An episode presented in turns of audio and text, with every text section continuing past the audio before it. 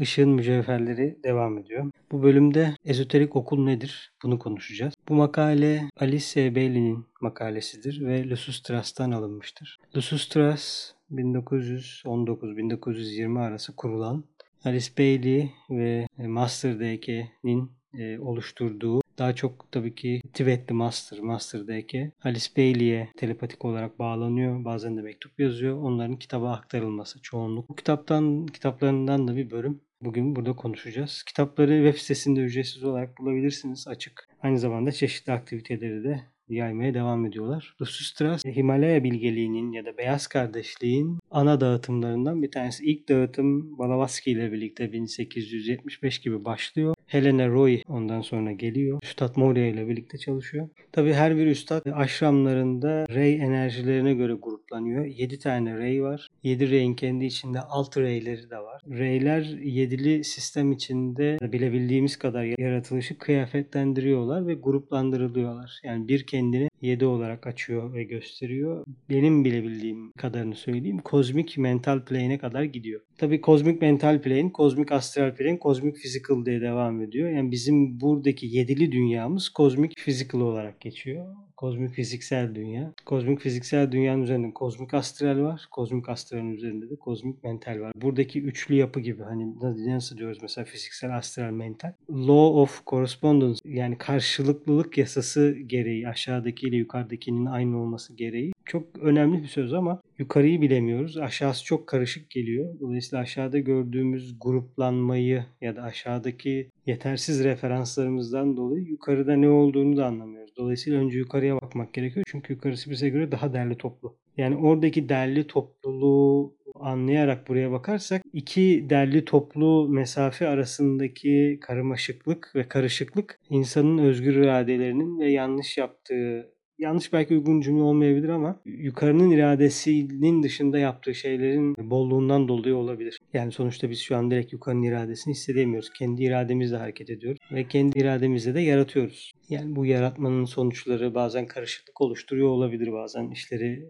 daha aşağı doğru götürüyor olabilir. Olabiliriz değil. Lemuria ve Atlantis'te olan bu. Yukarının iradesiyle ahenksizleşmeye başlanıldığı an başka yerlere doğru gidiyor konu. Ve onun sonuçları da hala şu anda insanlık üzerinde var. Çünkü bir aileyiz. Yani Lemuria'nın yaptığını ben şu an çekiyorum yani. Atlantis çok yakın. Atlantis'in yaptığını zaten çekiyoruz da onların oluşturdukları varlıklar, karma, şu anlık şeyimiz bu. Neyse yani burada şikayet etmek anlamında söylemiyorum bunu. Birbirimizle olan ilişkimizden dolayı ve evrende anlayış geliştirebilecek en önemli yasalardan bir tanesi o. Karşılıklılık yasası. Üstadın söylediği yukarısı neyse aşağısı odur demesi gibi. Bir şeyi takip etmen gerekiyor objektif bir şeyi ki neyin ne olduğunu anlamak gerekiyor. Yoksa kendi yataydaki dairelerinle bir anlam çıkartıyor olur ama sen maddenin formlar arasındaki formsal farklılıklarını yorumluyor durursun. Ama formların o formun gerekliliğini ya da o formun arkasında duran canlılığı görmediğin sürece o formlar çok çok farklı bir o kadar da aynı. Dolayısıyla önemli olan formun arkasındaki yaşamın nedenselliğini keşfetmek. Tabii ki bu keşif ta 7. sistemdeki bir keşif şu aşamada mümkün değil. Ama olabiliyorsa derin aşamalarda mümkün olması gerekiyor. Yoksa formlar bizi meşgul ediyor. Evet, ezoterik okul nedir? Onu bir okuyalım. Çünkü inisiyenin inisiyasyona ve kendisiyle karşılaşmaya başladığı an en önemli şeylerden bir tanesi bir okul bulması bir okulla hatırlaması. Makalenin sadece bir bölümünü okuyacağım. Bununla ilgili blogda bir şeyler yazdım. Web sitesinde de bunu, bu makalenin dörtte birini çevirdim. Geri kalanlarını da çevireceğim. İlgilenenler girip bakabilir. Bir, geçmişteki ezoterik okullar. Bunlar birçok teozofik grubun içrek okulları, gülhaç toplulukları ve sayısız mistik ve metafizik organizasyon gibi en aşina olduğumuz okullar. Doğaları gereği kesinlikle egzoteriktirler. Ancak toplumun geneli için ilgi çekicidir. İnsan evriminin üç dünyası, fiziksel dünya, duyguların dünyası ve zihinsel dünya hakkında çok yararlı bilgiler aktarırlar. Kesinlikle deneme yolundaki Path of Prohibition acemiler içindir. Tanrı'ya kalple yaklaşma metodu uygularlar. Günümüz ezoterik okulları. Artık oluşmakta olan bu okullar daha ezoterik bilgiye sahiptirler. Bu bilgiler ilişkilendirmekte ve uygulanmaktadır. Çok şey teorik olarak kalır ancak teori uygulamadan önce gelmelidir. Bu okullar öğretilerini daha önceki okullarda ulaşılan noktanın üstlerine taşırlar. Yani ilk üç dünyanın üzerinde olan ruh alemine taşırlar. Okült değerler dünyasıyla ilgilenirler ve doğası gereği zihinseldir. Ancak algılanan bir tanrısallığın peşinde koşmaya değil, Tanrı'yı bilmeye de vurgu yapacaklar. En iyi ihtimalle eski okullar kişiliğin bütünleşmesini sağladılar ve mistik olgusalın temel ikiliğini oluşturdular. Yeni okullarda daha yüksek bir füzyon hedefleri. Bütünleşmiş kişilik ve ruh arasında. Mistik ikilemin gerekli bir aşama, arkasında ilahi olanla gizli özdeşleşme gerçeğinin olduğunu ortaya koyarlar. 3. Geleceğin ezoterik okulları.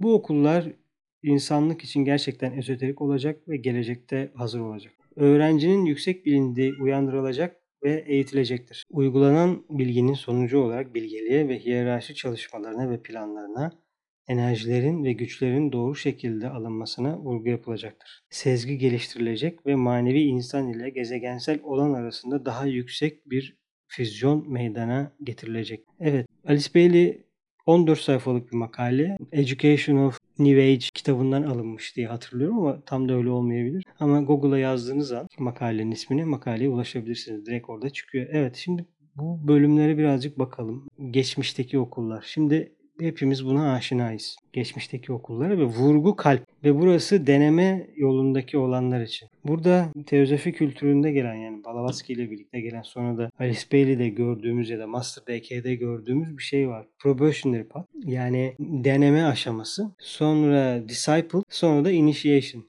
ya da in, inisiye ya da inisiyasyon yolu gibi. Böyle bir üçlü sistem tanımlanıyor burada. Bu üçlü sistem deneme yolundaki olan kişilerin önce izlenmesi, sonra takip edilmesi. Bununla ilgili çok detaylı bilgiler var. Bu hayatta ilk defa bu yolla karşılaşıyorsanız genelde path of probation oluyor. Yani her şey yeni öğreniyorsanız bir şeyler sizde yeni yeni başlıyorsa ama daha önceden inisiyesin burayı hatırladıysan genelde disciple olarak başladığını söylüyorlar ve inisiyasyon yoluna devam ediyorsun. Yüksek bir inisiyeysen yani 3. derece ve üzerine almışsan 4 ile 5 arasındaysan ya da 3 ile 4 arasındaysan zaten inisiyasyonu daha hızlı alıyorsun. Özellikle birinci inisiyasyonu çok daha hızlı alıyorsun. Şimdi bu göreceli bir şey değil. Hani birinci inisiyasyonu ne oldu, ikinci inisiyasyonu ne olduğu da belli. Yani bu benim tanımlamalarıma göre ya da dışsal bazı topluluklardaki gibi diyelim. Dışsal bir şey değil. Mesela bir topluluk sizi inisiye edebilir ama o topluluğun kendi içinde bir inisiyedir. Yani şey gibi egzoterik bir topluluğun seni A sınıfından B sınıfına alıyorum demesi gibi. Yani ama bunun içsel dünyada bir karşılığı olması lazım.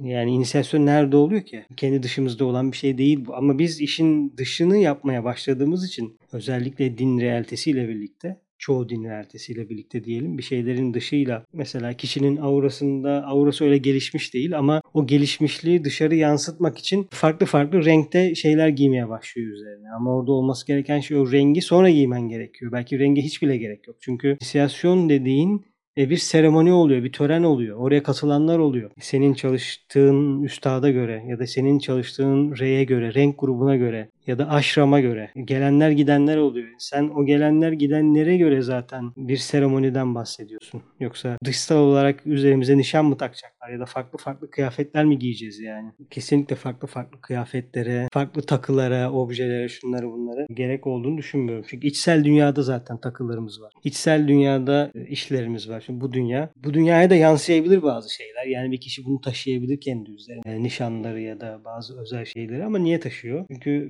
medyanın şu anda mesela ezoterik okulların ya da ezoterik okul gibi anlatılan okulların yapılarına bakarsak işte buradaki birinci ezoterik okul gibi. Yani kalple öğretiliyor. Bağlılık isteniyor. Özellikle mesela makalenin ilk başlarında öyle söyleniyor. Yani sürekli bir bağlılık ve adanmışlık var. Yani sen adanmışlık isteniyor ama adanmışlık bir hocaya ya da fiziksel anlamda bir hocaya değil gruba adanabilirsin ya da senin üstadına ya da sisteme, hiyerarşiye çalıştığın birime adanabilirsin. Adanmışlık olmadan zaten şuradan şuraya gitmek mümkün değil diyor üstadlar. O anlamda tabii ki bir adanmışlık, bir feda olacak. E, ama fedanın anlamı çok kritik bir anlam. Yani o eğer akılla geliştirilemezse, soyut nedensellik bağı kurulamazsa o sadece adanmışlık kalp yoluyla kendini aradan çıkartma olur. Mesela bu kabala çalışan topluluklarda ya da benim en azından gördüğüm kadarıyla kendini aradan çıkartma var. Şimdi madem kendini aradan çıkartacaksan o zaman neden arada olan bir yapıya geldin? Yani yukarısı direkt oradan aşağı insin. Burada yani biz bireyselliğimizi koruyalım bir birey olarak.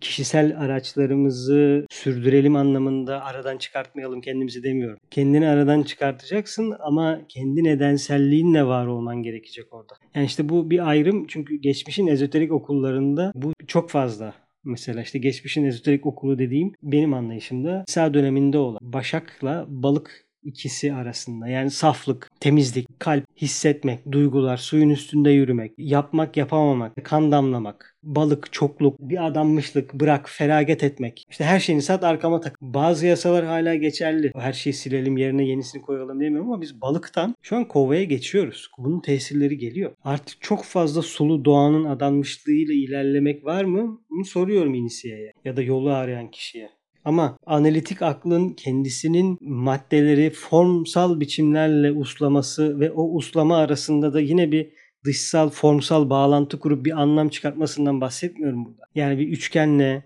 bir kitap ayracıyla ya da bir lamba arasında formsal bir bağlantı değil bu. Şeylerin arkasındaki yüksek nedensellik. Çünkü zihin biz daha büyük bir yapının, bir varlığın zihnin içindeyiz. Şimdi bir kişi bunu deneyimlediğinde çünkü oranın doğası ateş, su yok. Nereye adanacaksın? Yani bu buradaki gibi dışsallaştırayım da gideyim ona mı tapayım oluyor? Puta tapma denilen şeye gidebilir bu. Ya da o alsın ışığı bize dağıtsın. E, bugün mesela Instagram'ı açın ya da Facebook'u açın. Yani guruların hepsi böyle yaklaşıyor. Oturuyorlar kavramlarla ilgili bir şeylerden bahsediyorlar. Yani sen ışığa yakın olabilirsin ama o kişileri kendi alanında tutmanın şeyi ne? Gruplar kendi aralarında çalışmalı. Grup olmalı, grup fikri olmalı. Kova çağı, akıl, aklın geliştirilmesi. Belki bu konuda söylenecek çok da şey var. Çünkü inisiyasyonlu tabii ki bu arada ben 30 senedir hani böyle inisiyasyon okullarında işte farklı farklı inisiyasyon şuralarında gelip şunu şunu yapıp buraya bunu yapıp oradan ayrılıp buraya geçip burada şunu yaşayıp gibi bir tanıklık ettiğim en azından dışsal tanıklık ettiğim bir şey olmasa da farklı deneyimlerle, farklı içsel çalışmalarla diyeyim buna. Çok da anlatamıyorum çünkü ne olduğunu ne bittiğini. Bir fikrim var. O fikri zaten burada paylaşmaya çalışıyorum ki yeni bir mantık, yeni bir genişlik yaşayalım. Yoksa bu arada bunlar yararsız, zararlı anlamda demiyorum. İNK çıktığında din realitesi eski realitedir dedi. E şimdi din realitesinin tamamını bugün dünyadan kaldırırsak 2 e, milyar zaten Hristiyan var. Yani işte Sıh dini, Müslümanlık, Hinduizm kaç milyar yani 6, 7 milyar mı? Bilmiyorum. Baya bir insan var. Şimdi bunların hepsine biz eğer eski realite dersek orada Tanrı'yı keşfetmiş ya da Tanrı'nın bir tezahürünü ya da bir kıyafetlenme şeklini keşfetmiş bir kişiye ne diyeceğiz şimdi? Çarpı mı koyacağız üzerlerine? O realite çalışmıyor anlamında demek istemiyorum ben. İnek ne anlamda dediğini bilemiyorum. Bir önceki realitenin içindeki yol, sistem, kişinin karmasal ihtiyacı ya da orada yapması gereken bir reformsal bir şeyler varsa orada doğabilir, orada bir şeyler yapabilir problem yok. Ama kova çağının grup enerjisi, grup inisiyasyonu diye bir şey var. Bireysel bir aydınlanma ya da bireysel bir inisiyasyon olmadığını söylüyor. Dolayısıyla bir gruba gelinmek gerekiyor. Bir grupla çalışılmak gerekiyor. Grup inisiyasyonu gerekiyor. Onun için de grubun amaçlarının karmasal bağları olan şeyleri keşfetmek gerekiyor. Ama bu da özel bir şey. Yani karman olduğu bir grubu bu hayatta keşfetmen e, geçmiş hayatlarını hatırlamayı gerektiriyor belli ölçüde. Ve belli ölçüde araçlarının temiz olması gerekiyor ki yukarıdan gelen sinyalleri doğru alabil. Çünkü seni oraya çeken bir şeyin olması gerekiyor yüksek benliğin tarafından. Bir çeşit sinyal gibi ya da içsel bir tatla oraya çekiliyorsun gibi. Ama geçmişin okullarının adanmışlık istemesi ya da bir hocanın etrafında onu adanmış olan kişilerle bir adanmışlık çemberi kurması ve onu o çemberin içine alması ve geri kalan topluluğu kendisinin ve onların aracılığıyla adanmışlık ve sulu duygularla yani kızmalar, kızmamalar, yükselmeler, alçalmalar yani inisiyasyonda bunlar var mı bilemiyorum. Yolu arayan kişinin bunu bir değerlendirmesi gerekir. Günümüz inisiyasyon okulları Günümüz inisiyasyon okulları Tanrı'yı bilmeye de vurgu yapıyorlar ve tanrısallığın peşinden koşma değil. Yani burada dünyadaki ne oluyor ne bitiyor biraz da ona da bakmak gerekiyor. Yani çünkü inisiye çok değerli. İnanılmaz değerli. Yani inisiye demek. Neden? Şöyle düşünün. Mesela hava askeri okuluna girdiniz diyelim ki. işte mezun oldunuz. Pilot olacaksın. Yani nasıl bir eğitim alıyor o insanlar? Deli bir eğitim alıyor. Aldığı eğitimin maliyetini ya da özelliğini düşünebiliyor musunuz mesela? Normal piyadeyi düşün normal piyadeden ne kadar var? 1 milyon mu var Türkiye'de? 100 tane 200 tane mi pilotumuz var? Ya da 250 tane mi neyse. Ya da 1000 tane o. Az var yani ve bu az olan kişi özel eğitiliyor. Bunların maliyeti çok fazla. Yani o kişinin bir adam saatiyle normal bir er ya da erbaşın adam saati yani bu adam saati üreteceği sonucun hangi seviyeden yarar sağlayabileceği anlamında söylüyorum. Başka bir şey değil. Yani bugün vida sıkmaya bin kişi gelirken uçak motorunun içindeki o sesten motorun uygun olup olmadığını tanımlayacak bir kişi iki kişi gelebilir. O anlamda söylüyor. O adamlar eğitilmiş insanlar ya da kadınlar. Dolayısıyla onlar önemli. Onlar kıymetli. Onlar daha kritik işler yapacak. Çünkü onlara bir şey olduğu an problem. Bu aynısı inisiye için de geçerli. İnisiyenin de en önemli araçlarından bir tanesi beyni. Çünkü inisiye İnisiyenin beyni, zihni daha doğrusu o kadar önemli bir şey ki. Çünkü o beyni açtığı an ya da alt doğasının bireyselleştirdiği hazlarıyla oluşturan küçük küreyi çözebilmeye başladığı an ya da bunu, bunu fark ettiği an inisiye çok değerli hale geliyor. Çünkü o diğer beyinlere entegre olmaya ya da o diğer beyinlerden veri alışverişi yapmaya başlıyor. İlk gözlendiğinde acı bir hal alabiliyor çünkü alt beyin yani analitik zeka ve haz ikilisiyle örüntülü 24 saatin üzerine çöküyor. Bunun ismi Kamamanas. Kamamanas bizim arzularımızla daha düşük manasın alt beyin diyorlar ya da analitik zeka deniliyor buna. Analitik zeka da mental dünyanın alt 4 seviyesi. Alt 4 seviyesiyle astral dünyanın tamamı yani 7 seviye fizik dünyanın tamamı bir kişilik oluyor. Dolayısıyla yani senin nasıl yediğin, nasıl içtiğin, nasıl keyif aldığın, hafta sonu ne yaptığın, hazlarla ilgili şeyin tamamı, duygusal tutumlarının ve duruşlarının ve çıkarlarının örüntülerinin tamamı, kültürsel olarak öğrendiğin, basma kalıp yaptığın, kanına basılan, kanına basıldığı için aynı şekilde astralinde de döngüsel olarak sana çıkan ve yapan şeylerin çoğu orada. Cinselliğin zaten çoğu orada. Cinsellik zaten beyin beyinde olan bir şey. Yani tatmin olması gereken şey beyin. Tatmin olmak isteyen de beyin ama kişi bunu görmeli. Şimdi ben söylüyorum diye. Zaten benim söylediklerimin o anlamda kişi alıp kendi içinde bunu gözlemeden bir önemi yok görmesi lazım. Cinselliğin ne olduğunu, nerede başladığını, neyin tatmin olması gerektiğini anladığı an insan değişik oluyor. Dolayısıyla inisiyenin zihni çok önemli. Çünkü inisiyenin zihni yaratıma dahil oluyor. Düşündüğün şey. Düşündüğün anda titreşmeye ve karşılıklı düşünen beyinlerle bir olmaya başlıyorsun. Yani mental bedenin fonksiyonları oluşmaya başlıyor. Dolayısıyla bu kolay bir şey de değil. Nasıl desem. Aşama da değil ama inisiyenin sorumluluklarından da bir tanesi. O beyni uyandırmak. Çünkü o beyinle asıl hizmet işine girmeye başlıyorsun. Çünkü öteki türlü yaptığın hizmetler üstadlar şey diyor yani hani %3 %5 yardım edebiliyorsunuz diyor yani. Bu önemli bir şey. E, bir yerden de acı tabii. Neden acıyı burada vurguluyorum? Çünkü inisiye hedefini soracak her gün.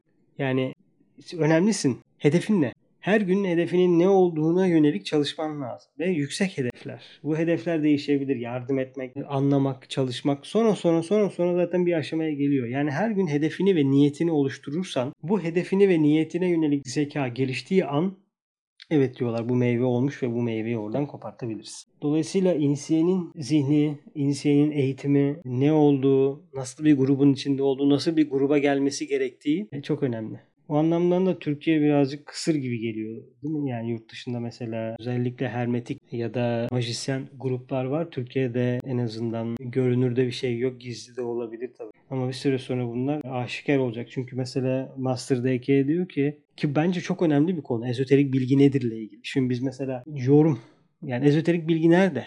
Ezoterik bilginin yorumlarını burada açıyoruz. Ezoterik kaynaklarla elde edilmiş bilgiler diyelim. Bazıları ezoterik olabilir. Yani sen kendi bilişlerinle, astralin üstünden, mentalin üstünden sana gelen şu andaki şuuruna inen ruhunun yolladığı bilişler olabilir bağlantı aşamasında. Ama onun dışındaki bilgilerin çoğu yorum. Diyor ki 100 sene önce çakra ezoterik bilgi. Şimdi mesela çakralarla ilgili bir seviyeye kadar çok fazla bilgi var. Ne oldu? İnsanlara bilgiler veriliyor. Ve diyor ki okul kapandığında, dünya okulu kapandığında bilgilerin hepsi insanlığa verilecek. Çünkü ne olacak bu ezoterik bilgi? Yani kim ne yapacak yani bunu? Yani bizden bir sonraki küre, evrim anlamındaki küre neresiydi tam hatırlamıyorum. Jüpiter olabilir. Jüpiter'in normal insan seviyesi şu anda bizim en ileri inisiyemizden daha bilgi.